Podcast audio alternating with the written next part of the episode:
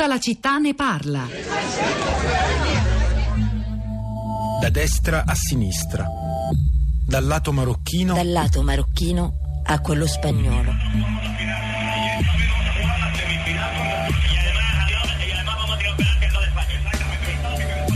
Prima vaglia. Da destra a sinistra.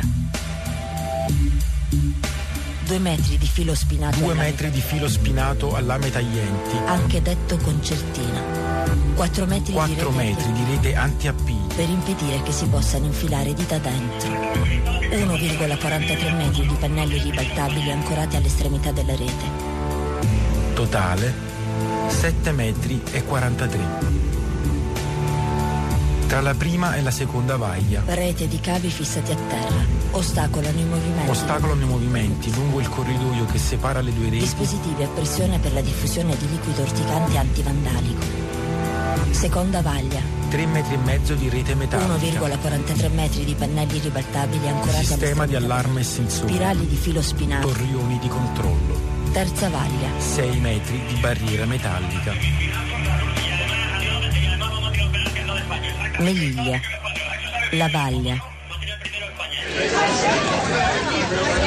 Avete forse riconosciuto la voce di Marcello Anselmo, uno dei conduttori di Zazà, in questo audio documentario, ne abbiamo sentito ovviamente solo un estratto, Bastione M, un racconto collettivo dai margini della fortezza Europa, circondato da tre barriere difensive. M sta per la città di Meliglia, eh, la barriera tra la Spagna e il Marocco è solo uno dei tanti avamposti eretti a tutela del vecchio continente. Ci sembrava un ascolto giusto. Gli autori sono Andrea Cocco, Marzia Coronati, Marco Stefanelli. Il documentario ha vinto anche eh, il premio, primo premio assoluto, sezione audio eh, cortometraggi. Insomma, andatevelo a risentire. Il produttore è Amisnet, lo riproporremo anche sul nostro blog, la città di radio3.blog.rai.it. Un ascolto in sintonia con lo sforzo che abbiamo fatto stamani di raccontare ancora il muro, il piccolo muro che nascerà a ridosso di The Jungle a Calais, ma più in generale anche l'immagine del muro tra retorica, uso ed abuso di questa metafora che insomma permea di sé tanti discorsi che si fanno sull'Europa, sui flussi migratori. Rosa Polacco.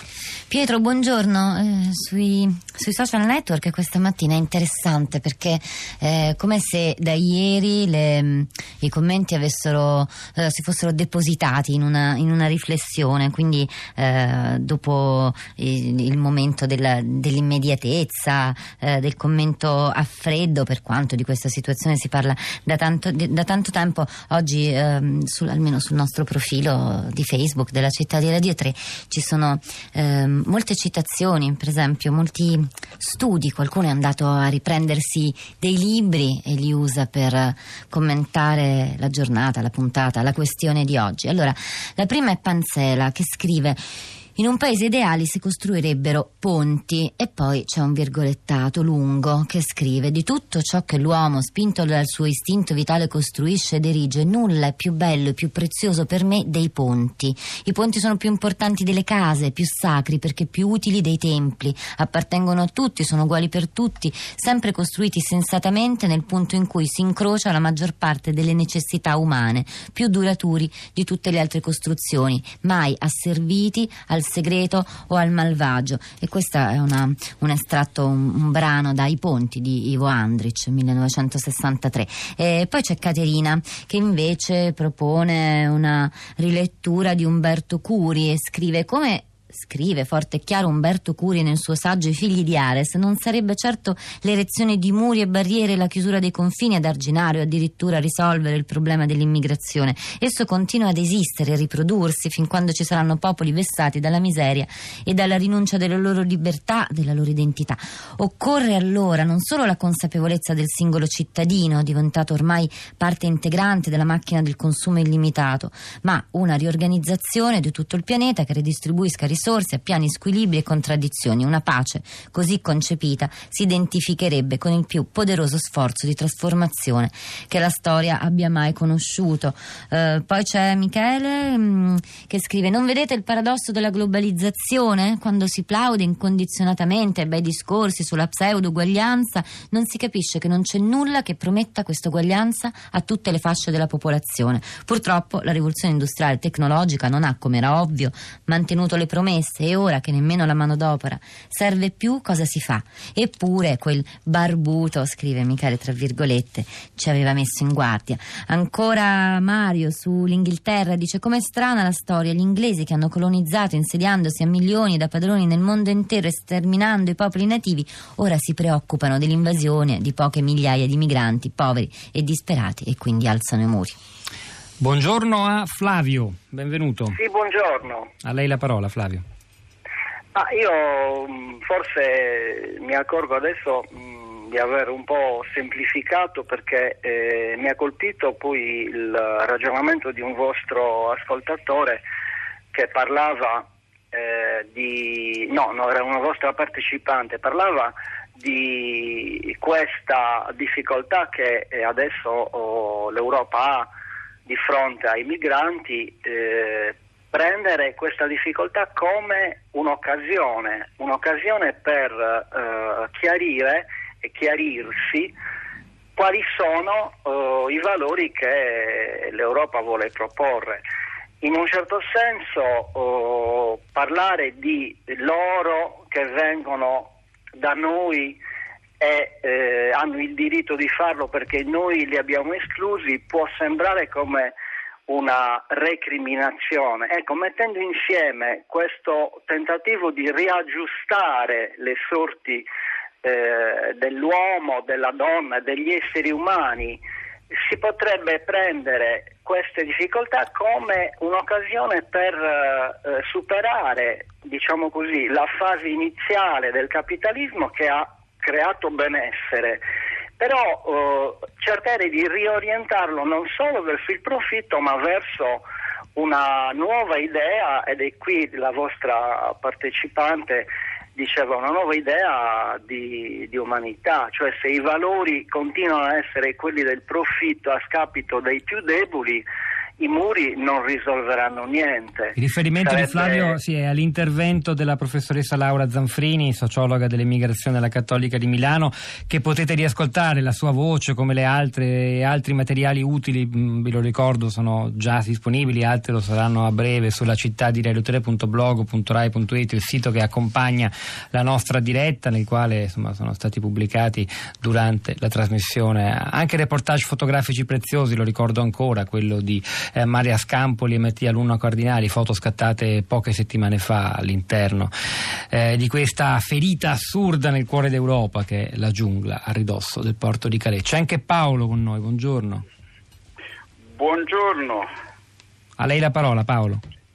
Sì, io volevo fare una, un intervento che difende eh, difende l'idea dell'impotenza o della stupidità delle, delle mura.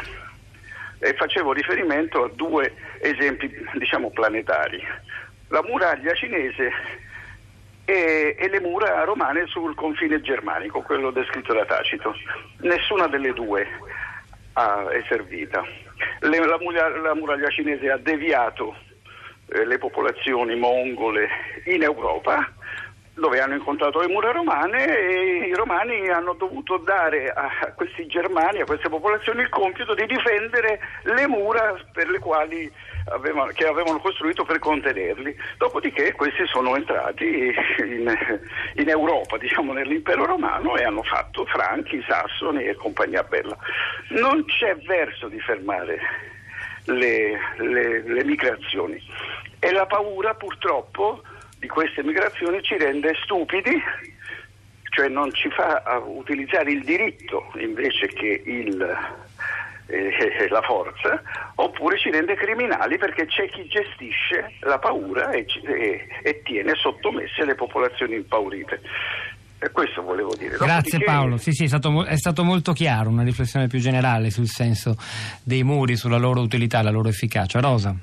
Ancora da Facebook Carla scrive: Ma quale metafora? Il muro non è una metafora, è un muro, mattoni, filo spinato, cemento, barriera, controllo, pulizia, documenti, persone. Non c'è nulla di metaforico in tutto questo. Poi c'è Daniela che scrive: Sono stata come volontaria quest'estate a Calais. Di tutta questa questione non si valuta la cosa più importante, sono esseri umani umani. Sono persone che sono fuggite da guerra e violenza, sono arrivate in Europa e l'Europa della democrazia non garantisce diritti cui per, anni, per cui per anni si è battuta. Non hanno altra possibilità che affidarsi alla criminalità che lucra sulla crisi. L'Europa non si interessa ai diritti umani di queste persone. La città di Calais non si preoccupa di 10.200 persone, di cui 1.200 donne e bambini che vivono in baraccopoli. Si preoccupano solo di mettere camionette della polizia a scopo intimidatorio, di perseguitarli se sono sui camion e di erigere muri. Perché non si occupano di dare scuola, assistenza sanitaria? Perché non persegue i trafficanti umani anziché le vittime? Soprattutto perché i residenti non se la prendono con i loro governi anziché con le vittime? Il campo profughi, che volutamente non viene riconosciuto come campo ufficiale, viene esclusivamente sostenuto da 10 tra ONG e associazioni, cibo, tende, pulizia, bagni, assistenza sanitaria, assistenza a donne e bambini, nel disinteresse totale delle istituzioni locali e nazionali. È pericoloso stare alla baraccopoli di Calais, mettetevi nei loro panni, provate a starci voi o a pensare se ci stessero i vostri figli. A proposito di volontari, ne abbiamo solo accennato in realtà nella puntata di oggi, io vi segnalo che eh, è disponibile, può essere letto anche con le fotografie di Alberta Aureli, il reportage di Eleonora Camilli che è intervenuta nella prima parte da redattore sociale che racconta le attività di tantissimi volontari. C'è Ugo, volontario italiano che eh, collabora con Help Refugees, poi Auberge de Migrant che fa circa 2000 pasti al giorno e poi Belgian Kitchen, Ashram Kitchen, tutte cucine gestite esclusivamente da attivisti volontari che rendono possibile anche semplicemente la sopravvivenza di tutte queste persone in cerca di una vita migliore e ora arenate letteralmente sulla sabbia, sulla sabbia di Calais nelle condizioni che ci ha descritto anche Leonardo Martinelli poco fa. Maria, buongiorno. Buongiorno, buongiorno. Eh, io ho mandato un messaggio che era più una riflessione personale e mh, dicevo che sostanzialmente tutti quelli che tacciano di buonismo eh, coloro che si occupano di profughi e di rifugiati in realtà sbagliano il bersaglio perché mh, non è che tutta questa situazione sia colpa di chi è disagiato e vuole venire di qua perché è una cosa più che umana, ma semplicemente se noi, società civile e, e progredita, evoluta e benestante, prendiamo in mano la cosa e diciamo per esempio basta la finanza speculativa, ridistribuiamo queste enormi ricchezze che sono state fatte sulla pelle di tutta questa gente, loro ma anche noi in questi movimenti. Questa è la strategia suggerita da Maria. La ringrazio davvero, la ringrazio. Ma Rosa. Un tweet per chiudere, quello di Silvia, poche parole. In questo seguitare la muraglia che ha in cima cocci, aguzzi di bottiglia e meriggiare pallido assorto era Eugenio Mentale. È il momento di Radio 3 Europa con Anna Maria Giordano. Seguirà alle 11.30 Radio 3 Scienza. C'era Giovanna Insardi alla parte tecnica, Piero Pugliese alla regia, Pietro del Soldà e Rosa Polacco a questi microfoni, Cristina Faloce, la nostra curatrice Cristiana Castellotti, Florinda Fiamma al di là del vetro vi salutano. Continuiamo a lavorare sulla città di radio3.blog.rai.it, seguiteci anche lì. Buon fine settimana, ci risentiamo lunedì mattina.